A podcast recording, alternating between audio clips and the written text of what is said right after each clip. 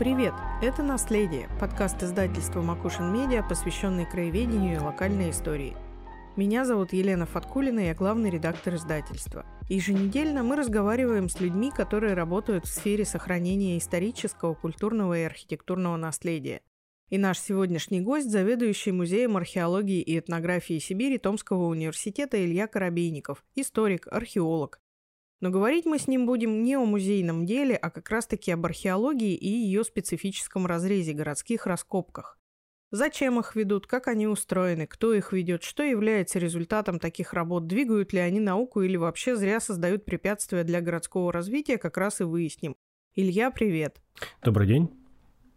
А, собственно, а, зачем ведут городские раскопки? Расскажи нам. Это сложный, в общем-то, и многогранный вопрос. А если попытаться на него, наверное, ответить как-то вкратце и более емко, то, с одной стороны, это требование законодательства, к планированию да, и городскому развитию. А с другой стороны, это возможность для нас узнать а, больше об истории города, о той его бесписьменной части, либо о той, которая, в общем-то, не, не нашла отражения в письменных источниках, поскольку, ну, наверное, всем, все, все, кто знаком со спецификой подобного рода Э, письменных источников, все понимают, что они не могут охватить все. И подчас э, предметы, которые мы можем обнаружить, да, либо условия залегания тех самых предметов и объектов нам могут дать куда больше сведений об истории развития города, об истории развития его конкретных, ну, даже не районов, скажем, исторических районов в отдельные отрезки времени, и, может быть, в какой-то степени скорректировать наши современные знания об истории города. А специфика этих раскопов э, какова, в принципе? Чем отличается работа, например, в городе от работы в поле? А с точки зрения методики, они, в общем-то, мало чем отличаются, поскольку мы,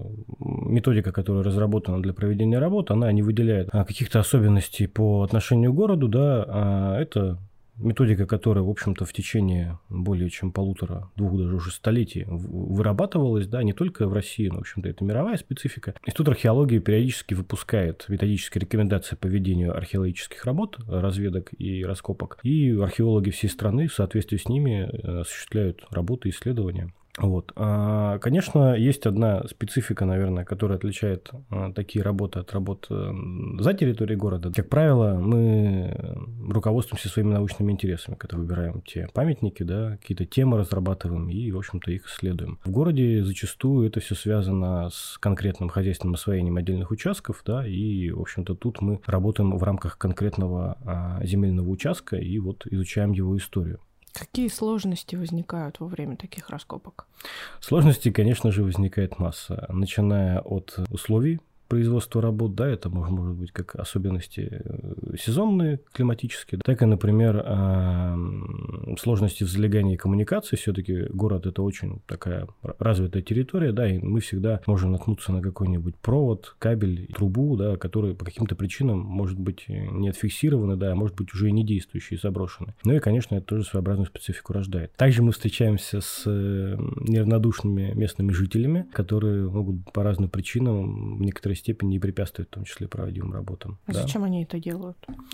А, ну, тут каждый руководствуется, в общем-то, собственными соображениями. Кому-то, кто, кто-то пытается воспрепятствовать будущей стройке, да, будущему строительству, а кто-то считает, что, например, археологи, да, они там, уничтожают этот участок или вот э, ну, в общем-то, причины могут быть совершенно разными, невозможно их как-то обозначить полностью. Но я бы не сказал, что это уж такое наиболее сильное препятствие в этой череде. А какие наиболее сильные? А все-таки, наверное, наиболее э, сложными препятствием для производства работ я бы отметил, ну, по собственному опыту, да, это условия залегания культурного слоя и производства, собственно, раскопок, да, или разведок на, на городских условиях. Потому что, как правило, э, за пределами э, города мы встречаемся с более такими однородными, да, слоями.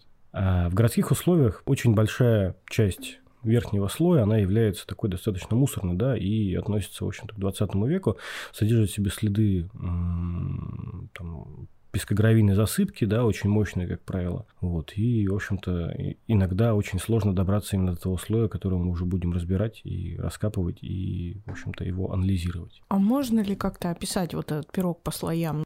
Если говорить о каком-то, какой-то усредненной стратиграфии, да, ну, стратиграфия – это, в общем-то, те, это тот самый порядок залегания слоев, который мы анализируем, который у нас в итоге получается а, производимых работ. Если будем анализировать стратиграфию, то в усредненном виде она будет, наверное, выглядеть следующим образом. От поверхности поверхности, как правило, там, ну, сложно сказать точно, но бывали и места, где там до 5 метров этот мусор шел, да, какая-нибудь яма. Бывает прям буквально сразу от поверхности, в сантиметрах там 30 уже начинаются те самые исторические слои, которые относятся к 19 веку, да, к началу 20-го, 18 и так далее. Так вот, если будем говорить о каком-то усредненном, усредненной стратиграфии, то это будет сверху вниз а, а, мусорный да, техногенный слой. Затем, в зависимости от района, это может быть э, либо наносной слой да, песка, если территория затоплялась. Это может быть также э, достаточно мощный слой э, с органическими остатками, скажем, навоз, да, какие-то э, древесные э, различные конструкции, мусор и так далее.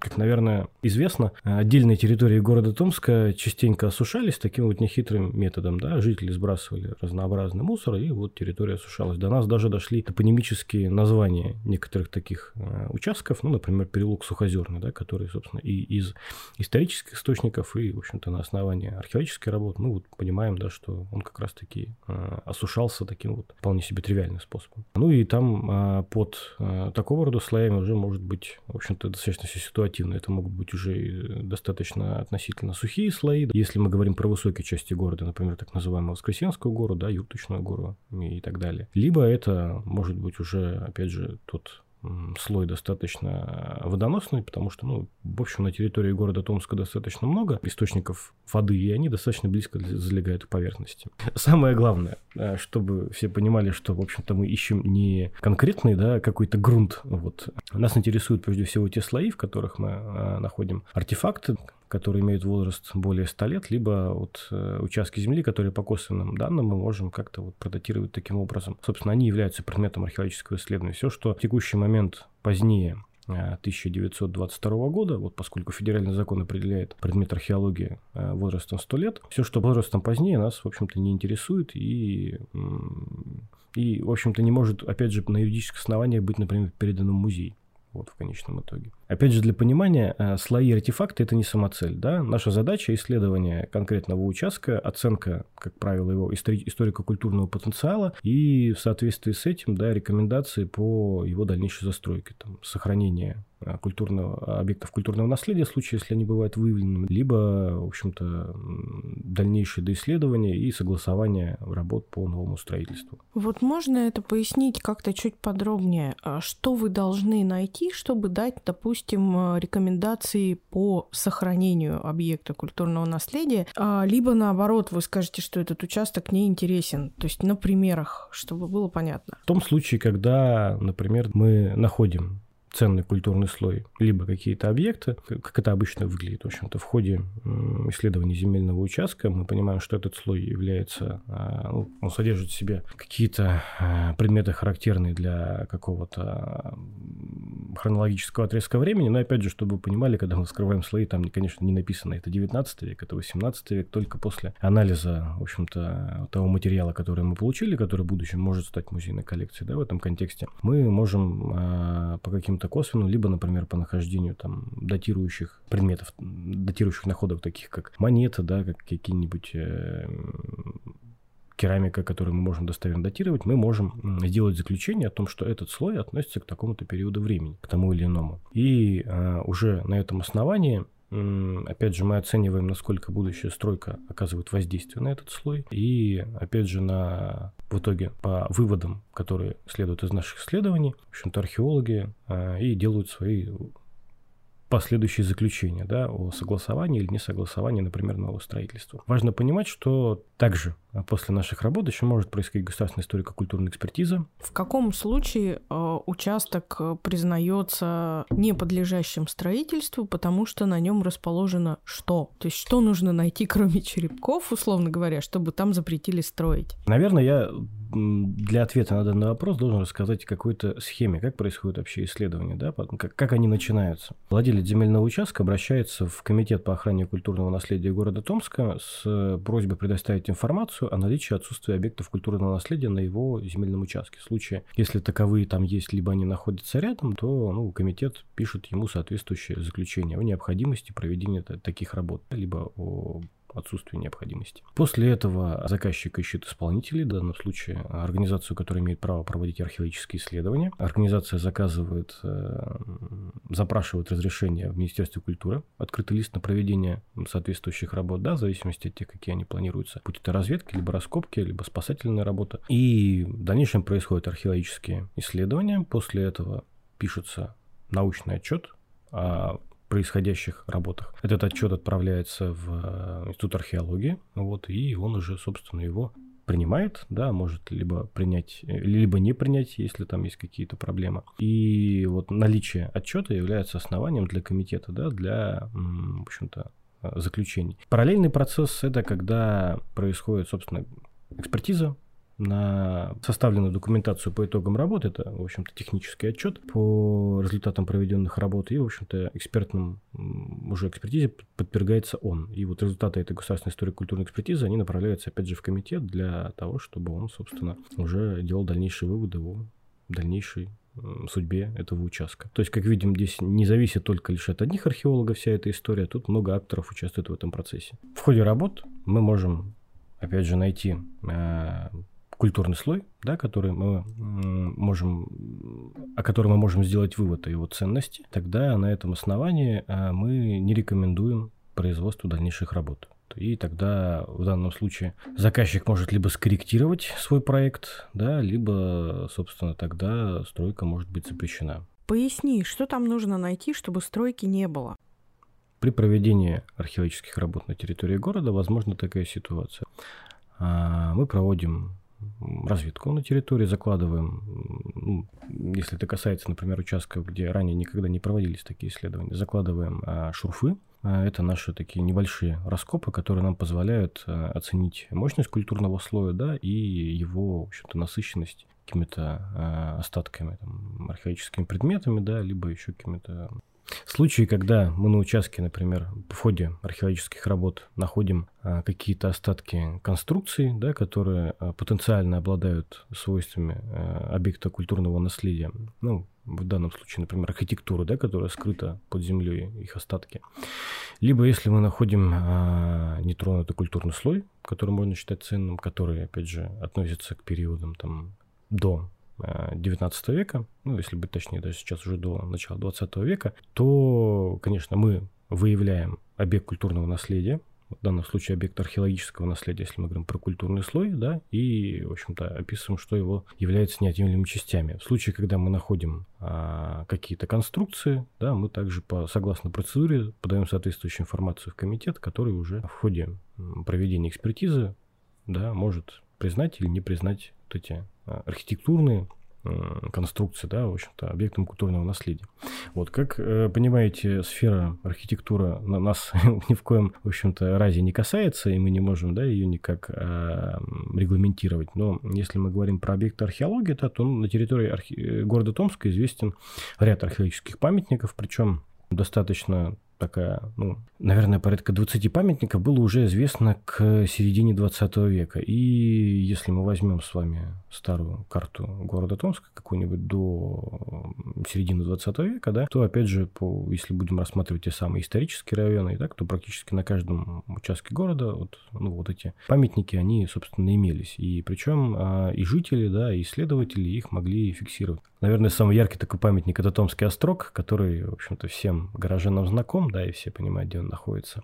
Ряд памятников, конечно, к сожалению, уже из-за плотной застройки не фиксируются, которые были известны в конце 19 начале 20 века, на которых вот проводились работы. Например, памятники в лагерном саду, да, памятники там по террасам, которые э, находились рядом с лагерным садом. В ходе наших работ мы выявляем культурный слой, который, собственно, как раз является либо культурным слоем города Томска. И на основе тех находок, которые мы находим, да, это, как правило, а, предметы керамических сосудов, да, а, различные изделия, там, металлические, либо не металлические предметы нумизматики и так далее. Вот на основании их мы датируем эти культурные слои, и, соответственно, наш воображаемый лоскутный э, слой с э, разными культурно-хронологическими слоями города Томска, начинает пополняться ну, в общем-то, если мы будем с вами а, обозначать ту территорию города, которая на сегодняшний момент уже подверглась таким исследованиям, да, то ее, наверное, можно ограничить таким большим блоком от, э, там, на севере это будет, э, вот, наверное, район Черемошников, да,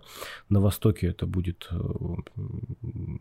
в основном Комсомольский тракт, да, и отдельные участки, опять же, исследовались уже сейчас на Иркутском тракте и так далее, но вот массово как-то у нас все-таки вот будет э, в прямоугольнике, который граничит с Черемошниками, э, Комсомольским трактом и, в общем-то, площадью Южной, и сейчас, в общем-то, все вот объекты нового строительства, новые микрорайоны, они тоже, конечно, подвержены проведению таких работ, поскольку там на них ранее никаких археологических изысканий не производилось. То, что касается центральной части города, я так понимаю, все а, более-менее известные а, памятники, возможные на этой территории, сейчас либо уже исследованы, либо как минимум выявлены, либо есть еще белые пятна. Нет, как раз-таки не согласен с этим тезисом, поскольку вот то, о чем я говорил, да, к середине 20 века были те объекты, которые а, визуально фиксировались в тот момент, да, какие-то остатки. Либо если кто-то копал условный огород, находил что-то, да, и сообщал об этом в университет, ну, либо в краеведческий музей. Вот других, в общем-то, институций к этому моменту не существовало. А какие это объекты? Ну, например, это археологические памятники, которые находились в лагерном саду, лагерные э, курганы в лагерном саду, да, городище в лагерном саду. Ну, в данный момент при реконструкции вот этих территорий, они сейчас уже, в общем-то, визуально, конечно же, не фиксируются никак, но их остатки могут оставаться и под, э, в общем-то, объектами асфальтированной плоскостью, да, они могут, в общем-то, находиться. То есть Также, лагерный сад не исследовали в свое время, получается? А, ну, масштабных археологических работ там не проводилось, там были отдельные раскопки, ну, общем, достаточно все-таки объемные. В 19 веке вот после этого известны случайные сборы, но никаких полномасштабных работ там не проводилось. Опять же, когда строили мост, и, ну, если посмотреть на карты, то переправа была в несколько ином месте. Когда строили мост, собственно, ложи террасы немножко углубили, да, и тоже те, памятники, которые вот находились на мысах, они тоже, конечно, от этого пострадали. Территория, на которой находится 10-й корпус Тусура, и вот та застройка в той части, там тоже были археологические памятники, которые в свое время раскапывали а, Александр Васильевич Дрианов и Стефан Кирович Кузнецов. Но опять же, это происходило в XIX веке, и вот материалы есть как в музее города Томска, так и в Санкт-Петербурге. Если мы будем двигаться на север, то памятником, который вот, в общем-то, до нас дошел в каком-то виде, да, это Воскресенская гора, и, в общем-то, территория Томского острога. Воскресенская гора – историческое место основания города Томска, где располагался Томский деревянный Кремль. Там же появилась и первая улица, известная сейчас как Бакунина. Неоднократно подвергалась эта территория археологическим изысканиям разного плана, ну и, в общем-то, итогом этих работ стало выявление, в общем-то, границ этого памятника, который ну, сейчас достаточно, в общем-то, большое пространство занимает. И туда теперь входит не только Томский острог, как острог верхний, да, но и его посадская часть, вот, которая, конечно, тоже является неотъемлемой частью вот этого исторического города. Посадская и... часть – это какая территория? Посад? Чтобы это, точно Ну, вот есть верхний посад и нижний посад. Верхний посад, который, в общем-то, находился за стенами острога, да, и, ну, не, не находился непосредственно близости от него, а нижний посад – это та территория, которая чуть-чуть более позднем периоде э, является частью исторического района Пески. Вот, собственно, она находится под Воскресенской горой. Ну, вот если говорить, опять же, а, понимаете, мы не можем мыслить категориями современных административных районов города Томска, поскольку они отражают только лишь сейчас а, поздний самый этап развития города. Да? Мы все должны понимать, что город – это прежде всего динамическая структура. А, и, как правило, когда мы проводим свои исследования, вот мы отмечаем, что в XIX веке зафиксирована вот такая э, историческая ситуация. В городе фиксируется несколько районов, да, со своими там какими-то административными особенностями. И вот, э, как правило, к ним, когда пишем исторические справки, историю исследования участков, на котором проводим работы, да, как раз мы к ним и привязываемся. Вот. Ну и, наверное, наиболее, если сейчас говорить о том, какой из исторических районов наиболее лучше исследован, да, в археологическом смысле, то тут, безусловно, э, можно считать район Пески, поскольку вот как раз в период, э, наверное, 90-х годов 20 века вплоть до сегодняшнего времени, это наиболее активная зона строительства, и, в общем-то, там эти работы проводятся, причем работы большими площадями. Например, в 2017 году проводились работы со скрытием там, более 800 квадратных метров под объект нового строительства, и, в общем-то, удалось исследовать, э, там, культурный слой был мощностью более чем там 3 метра. Он конечно, слагался из э, разных э, почвенных горизонтов, но, в общем-то, в плане насыщения остатками культурными он как раз датируется 17 и вот 19-20 веком. Эти исследования дали много данных о тех аспектах жизни горожан, которые, ну, к сожалению, не отражены в письменных источниках. Например, хотя, какие? Хотя, да, хотя, например, при работах, да, при, при анализе того, в общем-то, что за объекты мы изучали, и когда ну, изучаем вот историю отдельных участков, мы обращаемся к таким книгам э, рекламного характера, которые в дореволюционный период появились в городе, в городе Томске. Ну, к одной из них как раз имел непосредственно отношение Александр Васильевич Адрианов. Александр Андрианов, сибирский просветитель, журналист, этнограф, путешественник и археолог второй половины 19-го, начала 20 века. Автор первой публикации о Тунгусском метеорите, редактор газеты «Сибирская жизнь». Вот, э, книга эта вот называется «Город Томск», она 1913 года, содержит в себе краткую историю о городе, различные очерки и большой пласт рекламных сообщений о том, где, по каким адресам находились разнообразные, в общем-то, лавки, да, производства и кому принадлежали те или иные земельные участки. Это, в общем для нас является большим подспорьем. И это вот как раз тот аспект, когда археология отходит от, э, в общем-то, сугубо вещеведческих да, задач к вот этому такому краеведческому контексту. И мы с помощью вот эм, анализа предметов, тех, которые мы извлекли, да, э, предметах, ну, например, тех же там, фрагментов посуды, да, каких-то там отдельных категорий вроде там ножниц, да, или там, остаток тканей, каких-то еще предметов, которые косвенно могут рассказать об истории места. Пытаемся посмотреть, что с этим участком происходило, что там когда-то находилось. Ну и вот опять же, собственно, опыт могу привести пример. На одном земельном участке мы проводили работы, ну, а, на Воскресенской горе. И, к сожалению, там очень сложно установить нумерацию, поскольку она, конечно, неоднократно менялась, и это, в общем-то, самая старая часть города. Было бы вообще странно ожидать, что те номера усадеб, да, они останутся неизменными до настоящего времени.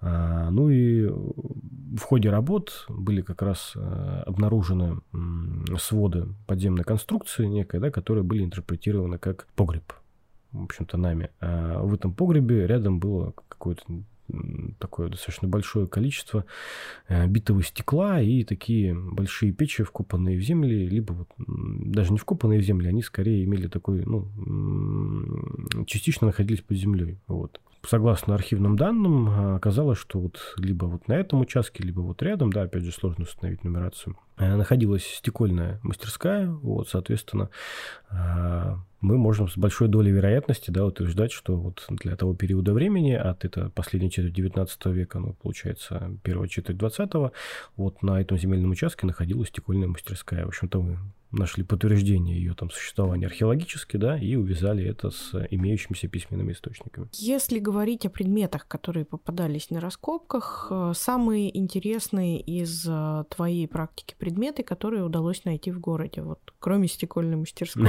скажем так, именно из объектов. Тут на самом деле очень э, сложно что-то выделить, да, поскольку я как археолог, естественно, понимаю, что э, все предметы ценны по-своему, да, и, в общем-то, э, если говорить о ценности, конечно, нас интересует ценность э, историческая, вот, э, то что предмет может рассказать о либо о контексте, да, времени, когда он был создан или существовал, либо как раз-таки о, например, сам предмет может быть интересен, да.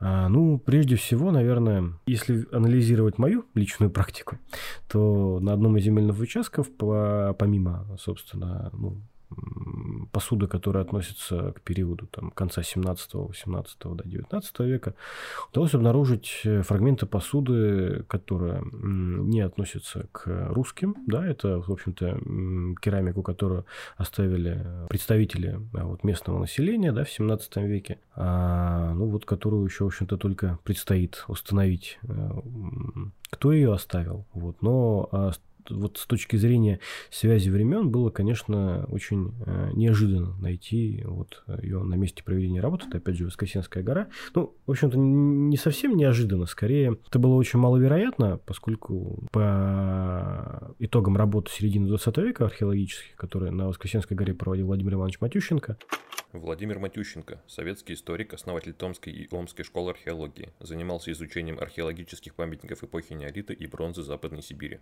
Да, там вот как раз рядом с Томским острогом было выявлено могильник, который относится к более раннему периоду.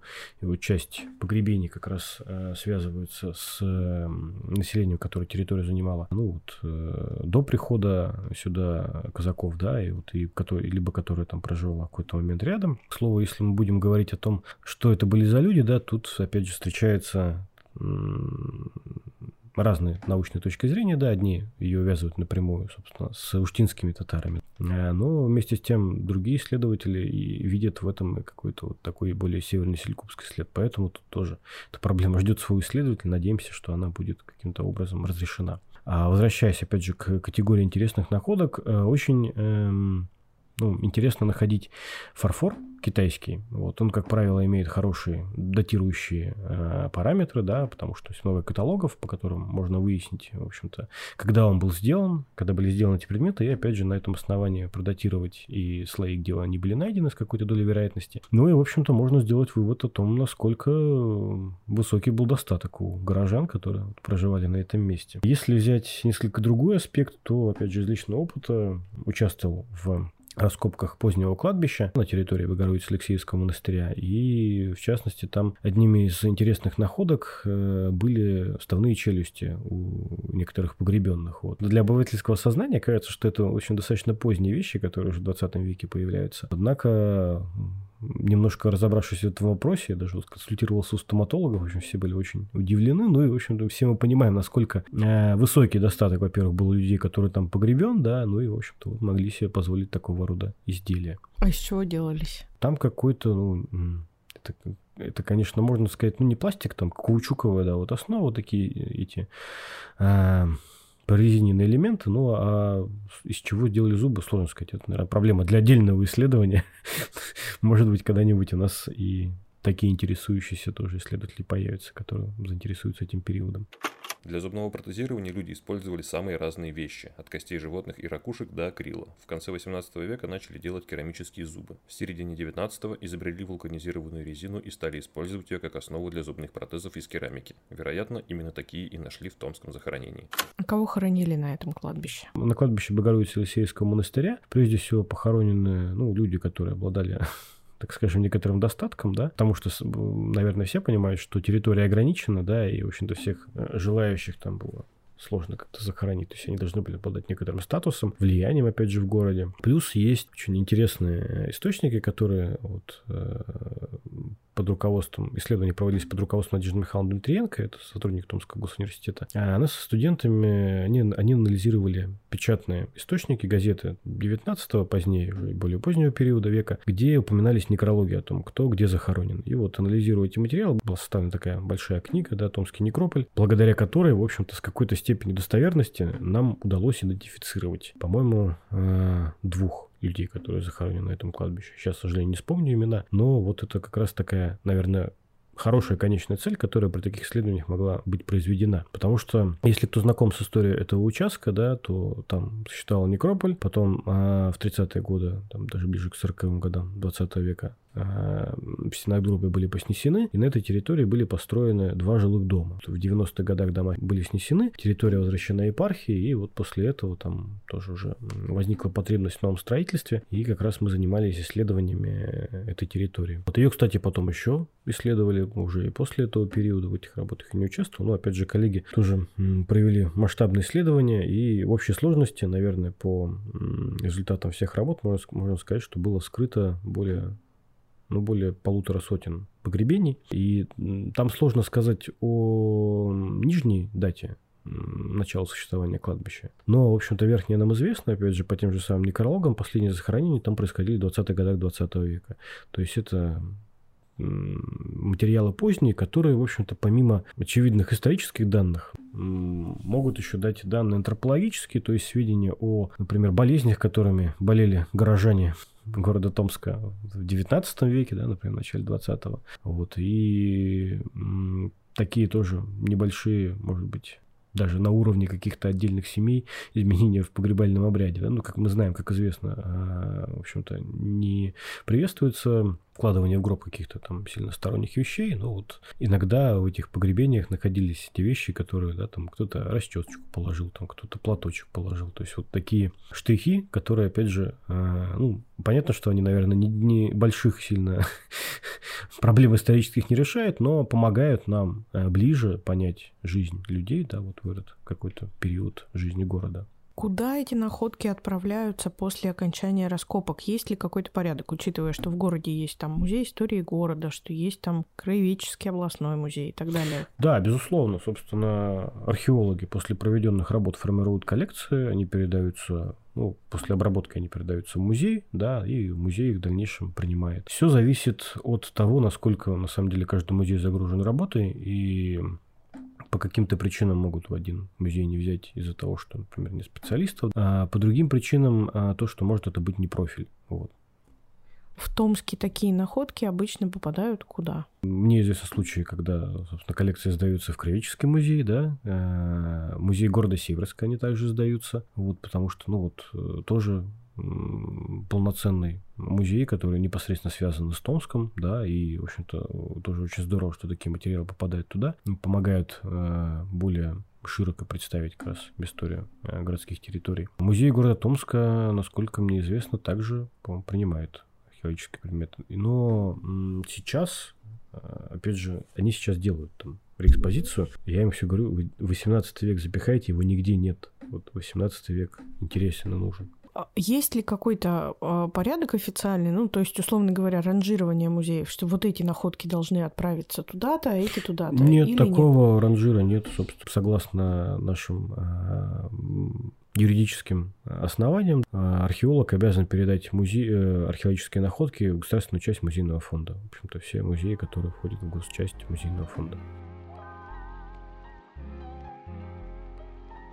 Как выглядит вообще процесс э, раскопок? То есть какие археологи привлекаются к раскопкам, с кем они взаимодействуют, кому они подчиняются, и потом, соответственно, от имени кого они осуществляют эту передачу ценностей в музей? Ну, тут опять же мы заходим на такую вообще организацию да, археологических работ. В общем, открытый лист – это разрешение археолога на проведение работ. Да. Он выдается на конкретного человека, обладающего ну, соответствующей квалификацией, да, и который подтверждает ее. Но при этом археолог запрашивает э, это разрешение от организации, которая имеет право на проведение э, археологических работ. Таким образом складывается система э, где организация поручается за исполнителя, да, вот, а исполнитель, собственно, как раз от организации, которая обладает соответствующими а, показателями. Археолог запрашивает открытый лист на проведение работ, а в течение 30 дней государственный орган а, отвечает ему. И вот, когда приходит открытый лист, да, в общем-то, археолог имеет право начать работу. Ну, тут всегда происходит какой-то предшествующий этап, опять же, организации. Там, допустим, расчистка территории от мусора там, и вот такого плана работы. Ну и если это все проходит летний период, то, в общем-то, если это археологическая разведка, то на участке просто копаются шурфы, да, извлекается и, в общем-то, все рекультивируется обратно. Если происходят археологические раскопки, то, в общем-то, процедура та же самая, только площадь скрытия значительно больше, да, и опять же, э, после работ все пространство рекультивируется, ну, либо в отдельных случаях может такого не происходить. Для того, чтобы понять, как выстроен весь процесс, а, кто является стартовой точкой? Город, застройщик, регион и так далее. В какой момент возникает и у кого необходимость э, найти неких археологов? Ну, прежде всего, владелец земельного участка обращается в комитет по охране культурного наследия города Томска, да, и запрашивает информацию об наличие либо отсутствие объектов культурного наследия. Прежде всего, когда возникает необходимость проведения археологических работ, заказчик такого рода исследований обращается в комитет по охране культурного наследия Томской области и запрашивают э, информацию о наличии либо отсутствии объектов культурного наследия вот на земельном участке. Да? На основании ответа, в случае, если ему предписано произвести работы подобного плана, а он обращается к археологу. Информацию об организациях, которые могут проводить такие работы, он может либо сам искать в сети интернет, да, либо опять же обратиться в комитет по охране объектов культурного наследия Томской области и запросить у них список организаций, которые проводят такие работы. Как правило, он предоставляется. Вот, и далее уже заказчик сам а, волен выбирать ту организацию, которая проведет ему данное исследование. Много ли в Томске таких организаций? Сложно сказать, потому что, собственно, самим Томском это, эта цифра не исчерпывается. Да? В общем-то, можно э, попросить организацию из другого региона произвести эти работы. Но тут нужно понимать, что, например, наши разрешения открытые листы, да, они выдаются специалистам, но по территориям, не сгруппированы по принципу федеральных округов. Предполагается, что исследователь обладает компетенциями по вот, э, знанию культуры, да, истории этого региона вот в рамках вот этих федеральных округов. То есть, например, условно говоря, археолог из Сахалина заказать э, открытый лист для работы на территории города Томска не может. Вот, в силу того, что специфики он, да, местный, ну, вряд ли понимает. Вот, в общем-то, понятно, что с точки зрения методики работы их провести может, но с точки зрения вот такой оценки Понимание адекватной, да? адекватной оценки, понимания контекста, да, сложившейся историко-культурной ситуации здесь, ну, вряд ли он сможет. И, в общем-то, министерство, понимая такую специфику, оно, в общем-то, и такой порядок организовало. Сколько в России организаций примерно подобных, которые могут Очень работу? и очень у нас немного археологов на всю страну. На самом деле, если мы будем сравнивать даже с другими странами, это, ну и, и в корреляции с площадью страны, то у нас, конечно, очень-очень маленькая цифра. А если мы, опять же, посмотрим на карту нашей необъятной родины, э, и на карту дорог хотя бы, мы все понимаем, что у нас огромная площадь вообще нашей страны, она, конечно, покрыта белыми пятнами. И, в общем-то, даже те регионы на территории страны, на территории которых раньше начались исследования, центральной полосы, даже там есть эти самые белые пятна, и, в общем-то, ну, невозможно исследовать все. Организаций Поэтому... сколько? Организаций очень и очень немного. А, сложно сказать, сколько организаций, скорее можно сказать, сколько археологов, исходя из цифры выданных открытых листов. А, ну, скажем так, последние лет пять эта цифра колеблется от э, там, 9 до 12 тысяч по-моему, как максимум была цифра выданных разрешений в год. Но чтобы понимали, да, огромные масштабы нашей страны людей, даже если кто-то из них заказывал по несколько листов, ну, то есть мы как максимум можем насобирать ну, тысячи три-пять человек, да, на всю на все наше огромное пространство. А у нас в Томске, ну, наверное, может быть организаций 5-6 наберется, да, кто может проводить такие работы. Ну, причем это не только частная организация, да, это также, в общем-то, и, например, музеи, да, это, например, опять же, университет, Открытый лист выдается на каждого археолога лично? Открытый лист – это личный документ, и получая его, мы фактически подтверждаем свою квалификацию. Вот поскольку по результатам проведенных работ мы подготавливаем научный отчет, который отправляется в Институт археологии, да, и вот на, после этого, а, опять же, отчет рассматривается на заседании, да, и где там принимается, да, либо не принимается по каким-то другим основаниям, в общем-то, отправляется, может быть, отправлено на доработку. Вот. Я же правильно понимаю, что на раскопках должны одновременно работать э, несколько археологов с открытым листом, плюс некий э, технический персонал, скажем так, который им помогает? Нет. Нет?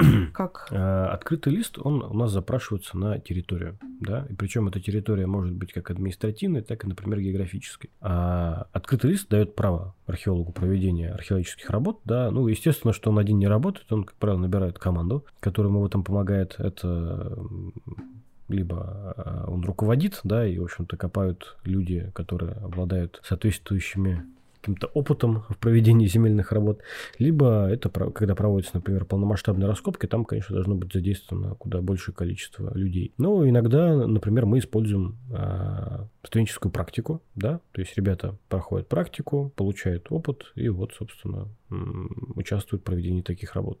Ну, то есть один археолог с открытым листом на одни раскопки. Да. То есть не нужно несколько квалифицированных нет, специалистов, нет. достаточно одного, который управляет уже всеми остальными. Нет, конечно, бывают, например, участки, да, когда под разные виды работ а, открытый лист, он еще под разные виды работ придуман. То есть это археологические раскопки, археологические разведки, спасательная работа. И, например, когда для участка запланировано э, ряд различных работ, конечно, листы разные заказываются. При этом это может быть один человек, да, может быть несколько человек. То есть тут как бы никаких э, юридических проблем в этом контексте нет. Кто нужен на раскопках, кроме вот этого вот археолога с открытым листом, кто там еще работает? Всегда нужны раскопщики. Это люди, которые будут непосредственно работать с лопатой под чутким руководством археологов. Вот, как правило, это могут быть специализирующиеся студенты, это могут быть студенты, проходящие археологическую практику, это могут быть так называемые сочувствующие люди, которым, ну, интересно, да, этим заниматься. Вот. Э, тем более, часто же такие работы проводятся и на коммерческой основе, да, то есть люди получают зарплату, ну, либо на волонтерских основаниях бывают, в общем-то, и такого плана работы тоже. На самом деле, где-то за последние, ну, наверное, 20 лет, можно сказать, что сложилась такая своеобразная э, категория людей, которые вот по стране ездят, занимаются раскопками то тут, то там. То есть, ну, для них это такой образ жизни своеобразный. И, ну, они действительно опытные в разных вопросах, да, кто-то может там а, хорошо грунт выбирать, кто-то, например, обладает навыками там категоризации отдельных категорий находок, да, кто-то, например, хорошо рисует, кто-то фотографирует, то есть э, вот такие люди, конечно, тоже всегда бывают интересны, нужны и полезны. А, ну, в общем-то, никакого такого Каких-то жестких требований к тем, кто будет участвовать в раскопках, на самом деле нет. Все зависит от конкретных задач, сроков проведения работ. И, в общем-то, мы, как правило, собираем команду, да, вот под такие работы быстро. А кто обычно входит в такую команду и сколько там человек бывает? Сложно сказать, потому что, например, для разведки, да, небольшой, когда мы скрываем небольшую площадь, конечно, можно хоть один человек выкопать. Все зависит от времени и желания. Ну, как правило, это небольшие у нас команды человека по 3, по 4. Вот, ну, в общем-то, если это разведки. Если это раскопки, то, конечно, это достаточно большой коллектив, да, который включает в себя, собственно, руководителя работ э, владельца открытого листа. Это, опять же, там специалисты, которые работают с приборами, которые нам помогают фиксировать находки там на, на тахиометре, да, которые занимаются сугубо, вот, например, э, построением в общем-то, фиксации всего того, что мы находим. Это могут быть фотографы, э, которые фиксируют как сам процесс работ, да, так и, в общем-то, те его неотъемлемые части, то есть э, отчетные, например, там, зачистки, да, какие-то отдельные объекты и так далее. Это, как правило, команда камеральщиков, которые камерально обрабатывают коллекции, ну, пред, будущие коллекции, которые э, обрабатывают предметы, да, каталогизируют их, опять же, описывают, фотографируют и так далее. То есть это всегда какая-то команда, где часто специализируют специализирующиеся, э, часто бывают специализирующиеся люди. Ну и, конечно, это еще люди с лопатами, которые непосредственно извлекают грунт и вот, э, так сказать, помогают нам двигаться внутри истории. Сколько может заработать человек за день такой работы на раскопках? Сложно сказать. Опять же, ну, если даже не ограничиваться нашим регионом, да, в этом контексте, то все всегда обсуждаемо, и, в общем-то, верхних планок тут не бывает. Все зависит от условий работы. Ну, нижняя сейчас, наверное, в среднем, как правило, в районе тысячи рублей в день. Ну да, потому что, в общем-то, работа это тяжелая работа, это достаточно сложная в физическом плане тоже, да, потому что, ну, Думаю, каждый археолог может рассказать, как он сорвал спину и не раз. При этом, если работа, например, проводится в зимний да, период времени, вот как в некоторых городах это бывает, когда какие-нибудь сроки поджимают, то, конечно, там из-за условий труда а, люди могут получать и больше, да, но это может быть, опять же, и задачи более сложные, более жесткие. Тут все, конечно, все, все очень сильно варьируется от региона к региону, от э, условий, от конкретных, в общем-то, задач на каждом конкретном участке. Какие мифы связаны с раскопками, на твой взгляд, сегодня? А, я бы даже, наверное, говорил не про мифы, а, наверное, о необходимости вот пропаганды э, такой историко-культурной ценности работ, которые проходят как на территории города, так и за пределами. В общем-то, о пропаганде значимости археологии вообще, да, о том, что э, это не удел каких-то там археологов, да, отдельных э, личностей, в общем-то, которые в этом видят только вот свой научный источник. А это, в общем-то, все наше наследие, э, наше не только по принципу, да, вот принадлежности какой-то культуре, который, с которой мы себя ассоциируем, а наше в том плане, что, ну, как все образованные люди должны понимать э, ценности и, в общем-то, все то, что осталось от тех людей, да, которые жили на этом пространстве, на этом месте, и, в общем-то, мы должны понимать ценность всех этих вещей, которые они оставили. Есть такая категория очень странных и нехороших людей, черных копателей, которые, руководствуясь личной выгодой какой-то, да, э, бродят с металлоискателями по разным памятникам и там, достают какие-то интересующие их категории предметов, разрушая при этом памятник, да, разрушая при этом контекст, а для нас э, всегда важен-то не сам предмет, а условия возлегания, потому что без таких условий это просто предмет. Он, в общем-то, может рассказать о каком-то времени, да, вот о том, что это такое, но мы никогда не узнаем уже, как рядом с какими предметами, например, он лежал, да, и, в общем-то, из этого могли бы тоже тут какие-то выводы. Также стоит, наверное, упомянуть этих мифов, которые и часто и в моем опыте тоже случались, да, вот, э, ну, людей прежде всего интересует материальная ценность э, того, что мы находим. То есть, ну, конечно, э, даже про вопросы про золото, бриллианты и прочее уже говорить, наверное, не стоит, потому что они и оскомину набили, в общем-то, уже массовой культуре тоже закрепились. Вот. Но иногда тоже бывают... Э, такие, скажем, фрики, вот, которые считают, что они лучше знают и больше знают, чем все остальные, да, и пытаются тоже это как-то а, свои идеи продвигать, они тоже, конечно, сильно мешают процессу. Поподробнее, что ты имеешь в виду? А, часто людям хочется верить э, в какую-то историю, да, которая, в общем-то, более длинная, да, более, может быть, масштабно яркая по отношению к тому месту, где они живут. Это в некоторой степени заметно, наверное, по, ну, вот, рост таких э, работ в жанре фольк-хистори, да. Фольк-хистори – обобщенное название претендующих на научность, но не являющихся научными литературно-публицистических трудов и теоретических концепций на исторические темы, созданных в основном непрофессионалами. Он наблюдается с конца 90-х годов очень ярко и, в общем-то, находит отклик среди людей, которые вот пытаются древнить историю, да, там, условных, э, даже русских, славян, и там, дотянуть их до Сибири. Конечно, археология, краеведение в этом плане могут рассказать, в общем-то, о реальной истории этого региона куда больше. Вот, и эта реальная история, конечно, может быть более даже интересной вот, подчас, чем вот эти вот конструкты и мифы, которые из года в год ретранслируются. Ну, Приведи пару примеров, Примеров, пожалуйста. ну, наверное, набивший всех оскомину миф о подземелье города Томска, да, который, э, в общем-то, с одной стороны, безусловный конструкт от начала и до конца. Тут, наверное, даже можно три пласта выявить таких. Первый, э, который можно рассматривать как туристическую приманку, в общем-то, мифом не является. Это действительно интересная такая своеобразная городская легенда, да, которую можно, в общем-то, в разные стороны выводить и в зависимости от э, желания что-то ретранслировать. Второй пласт – это вот как раз-таки очень странные, неудобные находки, которые, по мнению некоторых, да, там хранятся на отдельных уровнях томских катакомб, вот, связанных с Александром Македонским и прочее, прочее. Это, э, это также там мифы о подземном городе, который был под Томском в какой-то период. Вот. Ну, э, в общем-то, даже не хочется углубляться на эту тему.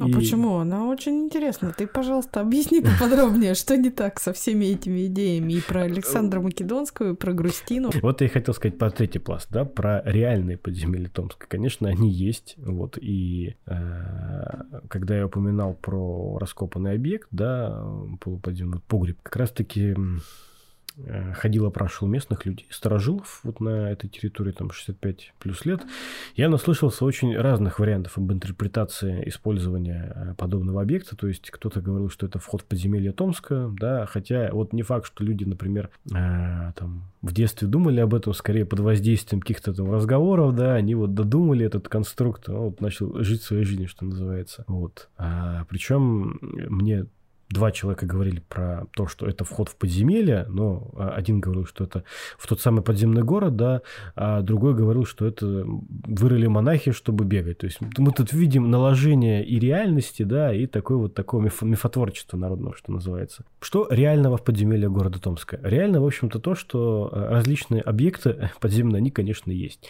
И археологи, конечно, их находят, да. Вот э, с другой стороны, что интерпретировать мы должны, конечно, в каждом случае по-разному. Ну и уж э, если об этой теме говорить чуть подробнее, никакого единого города, единой конструкции никакой тут нет, и, конечно же, быть не может, поскольку, а, ну, те объекты, по крайней мере, которые видели мы, да, когда исследовали, они относятся к разным периодам бытования. В общем-то, это так и 19 век, да, и начало 20 и, в общем-то, это разной степени э, конструкции, которые необходимы были для существования города в отдельные периоды. Опять же, даже не будем затрагивать тему э, реальных там складов купцов, которые, в общем-то, тоже вполне себе реально находят отражение, опять же, в письменных источниках. Вот, но э, не уверен, что страница эта закрыта. Думаю, что со временем все равно эти мифы будут только множиться, да, и, наверное, на смену этим могут просто-напросто прийти другие. На данный момент какие типы э, тобой виденных, э, либо тех, ну, с которыми ты хорошо знаком из литературы, какие типы вообще подземелий в Томске существуют? Типы подземелий?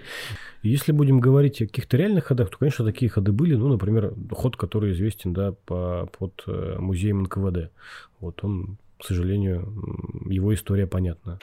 Подземный ход, о котором идет речь, соединяет два здания по проспекту Ленина в Томске, номер 42 и номер 44. В 30-х годах 20 века в них размещался городской отдел НКВД, а ход соединял два этих дома. После Второй мировой был засыпан. Многими горожанами считался расстрельным местом. А это, например, э, также и какие-нибудь э, полуцокольные, цокольные сооружения, да, которые использовались в качестве погребов, складов.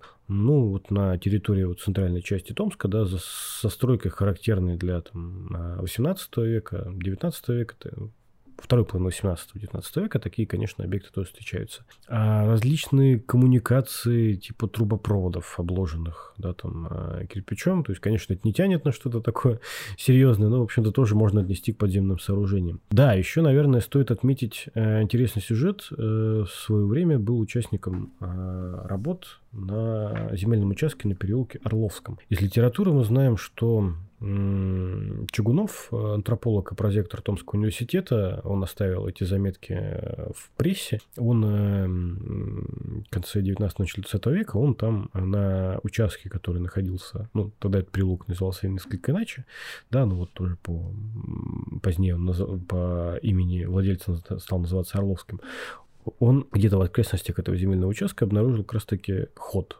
который вел от монастыря, да, там внизу шайка текет, то, то есть, ну, в принципе, все, в общем-то, весьма и весьма логично. Он его измерил, обследовал, да, а, когда мы проводили работы вот на участке, который, в общем-то, мог быть либо им, либо вот находиться рядом. Мы достаточно большую площадь там исследовали, и ну, от поверхности мы, по-моему, до 4 метров аж докопали в некоторых местах. Ничего подобного мы не нашли. Но это же не говорит, опять же, о том, что хода там не было, и Чугунов не прав. Как раз-таки это показывает то, насколько сложно порой попасть конкретно, да, а, в такие объекты, то, насколько они ценны сами по себе. И, в общем-то, опять же, в нашем понимании, да, вот даже такой вот ход монастырский, он, наверное, наверное, рисуется таким высоким, в полный рост, но мы должны понимать, что все-таки там монахи убегать с него должны были. Соответственно, у него высота была как максимум там метр двадцать, метр тридцать. Вот. Если предположить, опять же, что он где-то в срединной части вот этого холма был вырыт, то, конечно, до него с поверхности еще копать и копать. И то, что тогда вот так э, случайность позволила Чугунову его обследовать, это, конечно, очень-очень интересный факт. Но вот э, в копилочку того, что отрицательный результат тоже результат, да, и то, что ну, не нужно делать поспешных выводов, как это часто делают люди, которые, к сожалению, э, плохо относятся к критике источника и доверяют всему сказанному просто на веру, что называется. В вопросе подземелья еще а, вопрос почвы, учитывая, что у нас достаточно насыщенная, во-первых, а, водой почва, во-вторых, есть болотистые участки. А насколько реально сохранность вообще в такой почве подземелий и строили ли их в таком, ну, собственно, не очень подходящем месте, во-первых, и, во-вторых, насколько вы видите, как отражается вот эта вот заводненность на археологических объектах? Ну, вот при наших изысканиях, конечно, это очень хорошо видно. Давайте сейчас вот первый пласт расскажу про вот эти провалы, да, так называемые. Все правильно, как раз вы сказали о почвах, и это вот э, следствие того, почему вот эти провалы нет, нет, то тут, то там они на территории Томска и появляются. Даже вот на моей памяти, а я приехал сюда учиться из другого города, даже вот говорю, на моей памяти я помню несколько таких провалов, которые проваливался то троллейбус, то автобус. И, в общем-то, это показатель того, что здесь грунтовые воды часто находятся близко к поверхности. А с другой стороны, прокладка дорог, да, предполагает вот эту существующую а, подушку, и вот это из-за движения этой подушки из а, во времена там зимних, да, весенних периодов, собственно, верхний слой, опять же, начинает разрушаться, и вот это приводит к вот этим вот провалам. Вот. А с другой стороны, а, про то, насколько эти проблемы отражаются на исследованиях. Да, как-то раз были у нас исследования в, на территории района Заисточия, в ходе которого у нас был шурф глубиной, по-моему, 3 где-то до 3,5 метров от поверхности. Нам приходилось укреплять стенки, потому что с них сочилась вода, да, ну, потому что вот это очень э, небезопасно, да, иногда проводить такие работы, поэтому мы пытаемся, конечно, максимально обезопасить себя и, в общем-то, и провести исследования. И как раз там э, вода сочилась со стенок, вода сочилась снизу, все, мы ее откачивали, убирали, и вот по итогам исследования пришли к выводу о том, а там как раз по картам находилось озеро, ранее, его потом засыпали разным мусором, потом это пространство стало более сухим. Вот как раз мы в слое, предшествующем уже прям водоносному, ну, можно вот так назвать, да, предшествовало достаточно мощный слой навоза, более метра, да, который как раз являлся вот таким дренажным сушающим слоем. Ну, еще, наверное, не будем забывать, что Томск являлся одним из крупных конезаводческих центров, поэтому а, навоза было много, и он использовался таким тоже достаточно успешным способом. То есть вы встречаете периодически в раскопках э, культурные слои из... Культурные слои, содержа... в общем-то, состоящие только из навоза, да. А в одном из заключений на моей работы мне э, как-то эксперт написал, что навоз это очень ценный культурный слой, вообще нужно на нем как-то очень подробно остановиться, его как-то подробно описывать. Вот. Но есть, в общем-то, все эти экспертизы, они всегда анонимные, да, в общем-то, есть мнение, что, в общем-то, человек этот, он знаком, наверное, с такими слоями по Новгороду, да, где такого рода слои, помимо, в общем-то, самой органики, они содержат, например, кучу изделий, да, там из кожи, из дерева и прочее, которые в нем сохраняются, да, как бы консервируются. А в этом контексте подавляющее большинство вот таких органических слоев, которые на территории города находятся, а там действительно вот органика сохраняется. Но, как правило, это только вот навоз. То есть это мы фиксируем именно отсыпку территории. То есть это не слой, в котором там он накапливался, да, этот мусор просто люди жили, вот это все выкидывали сюда. То есть это именно такие конкретные случаи сушения территории для, в общем-то, включения их в э, хозяйственное пользование.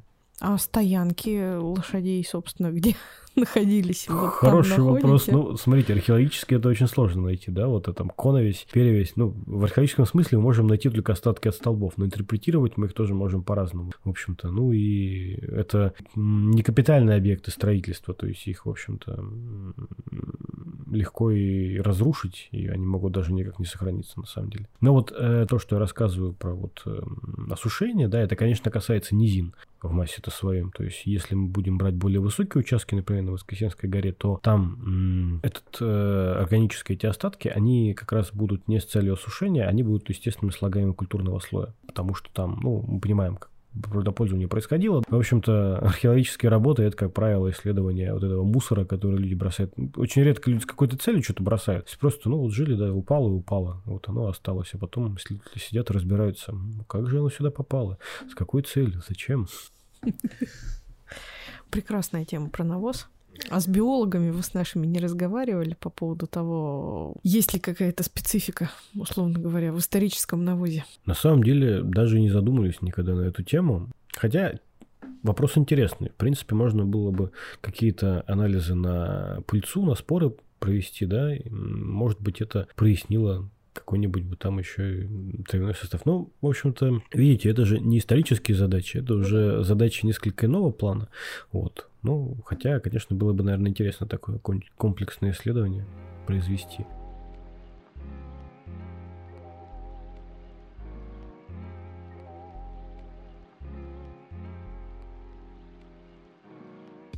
Почему э, важно изучать историю города через археологию в том числе? Как бы ты это мог коротко сформулировать?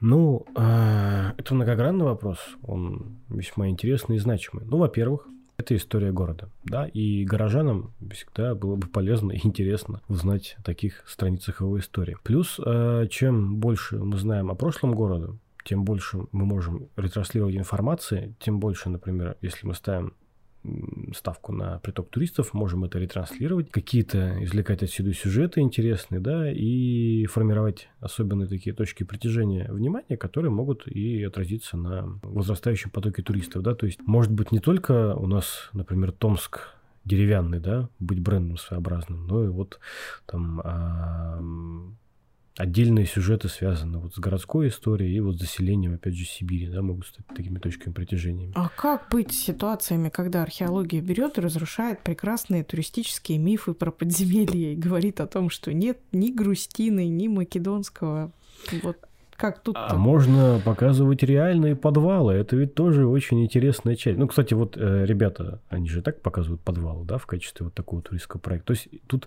не нужно рассматривать это как антагонизм. Скорее, одно может дополнять другое. То есть, ну, зачем нам какая-то мифическая история, если есть своя реальная, и которая весьма и весьма в этом плане интересна. Конечно, несколько огорчает то, что у нас в наших э, текущих музейных экспозициях городских, да, которые доступны туристам, все-таки в некоторой степени э, отсутствует например, 18 век, как такое средство показано, он у нас как бы так пробегается от момента основания Томска в 17 веке да, до момента, когда Томск становится ну, губернским центром. Мы понимаем, что люди, конечно, здесь жили, да, но вот этих каких-то особенностей их материальной культуры как-то вот нигде для не выставлен для, в общем-то, интересующихся. Думаю, что это в ближайшее время будет исправлено, конечно, и, в общем-то, тоже сформирует такой определенный интерес. А почему, кстати, так происходит? Это же на самом деле так. У нас получается очень немного построек 18 века, и он как-то вообще выпадает. Вот есть 17 век, когда сюда пришли там э, казаки, построили острог, а есть и уже острога, потом условно... Причем острога 2. Ну да, да. Первый стоит, он сгорает, строится второй. Вот, а есть потом уже сразу 19 век, золотая лихорадка там и так далее. А вот э, между этим есть такой век провала. То есть в материальной культуре он как вообще до нас дошел? Он в археологическом плане, конечно, никакого провала нет. Другое дело, что часто предметы, которые мы находим, да, они сами по себе могут иметь состояние, которое, ну, не позволяет их, да, вот экспонировать. Вот. С другой стороны, тут, конечно, было бы здорово, если бы какие-то появились, например, экспозиции, которые, да, были в этих исторических объектах как-то, то есть там в том же э, подвале каком-нибудь или где-нибудь еще, чтобы это не просто были предметы, которые из какого-то пространства вырваны, да, как-то в нем можно было это показать. Ну и опять же, почва у нас такие, что не всегда сохраняется органика, то есть Кожа у нас сохраняется, да, кость сохраняется. Деревянная конструкция очень-очень плохо. И получается тут такой набор предметов, которые, в принципе, все могут и в учебниках увидеть, которые без контекста, в общем-то, мало интересны. А ну и нарратива, которые вокруг этого строятся.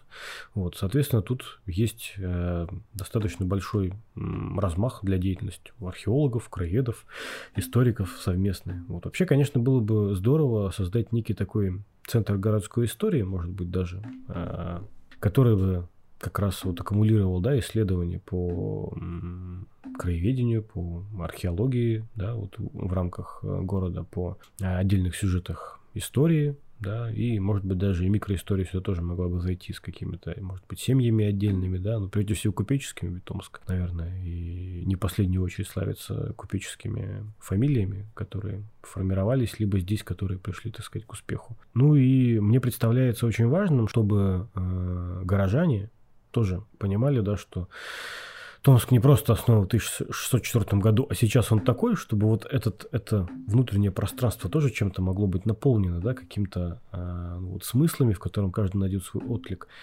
Э, и, в общем-то, хотелось бы, наверное, сказать, чтобы пожелать, да, чтобы интересующиеся, э, да, в общем-то, не только интересующие, чтобы все любили историю, понимали ее, это был подкаст «Наследие». Слушайте нас еженедельно на всех доступных платформах и, конечно, на сайте издательства макушин.медиа. Свежие выпуски обязательно появятся в нашем телеграм-канале «Макушин». Подписывайтесь, задавайте вопросы и, конечно, рассказывайте нам о своих проектах, связанных с наследием. Ведь как раз сейчас мы начинаем работу над сбором сюжетов для второго сезона.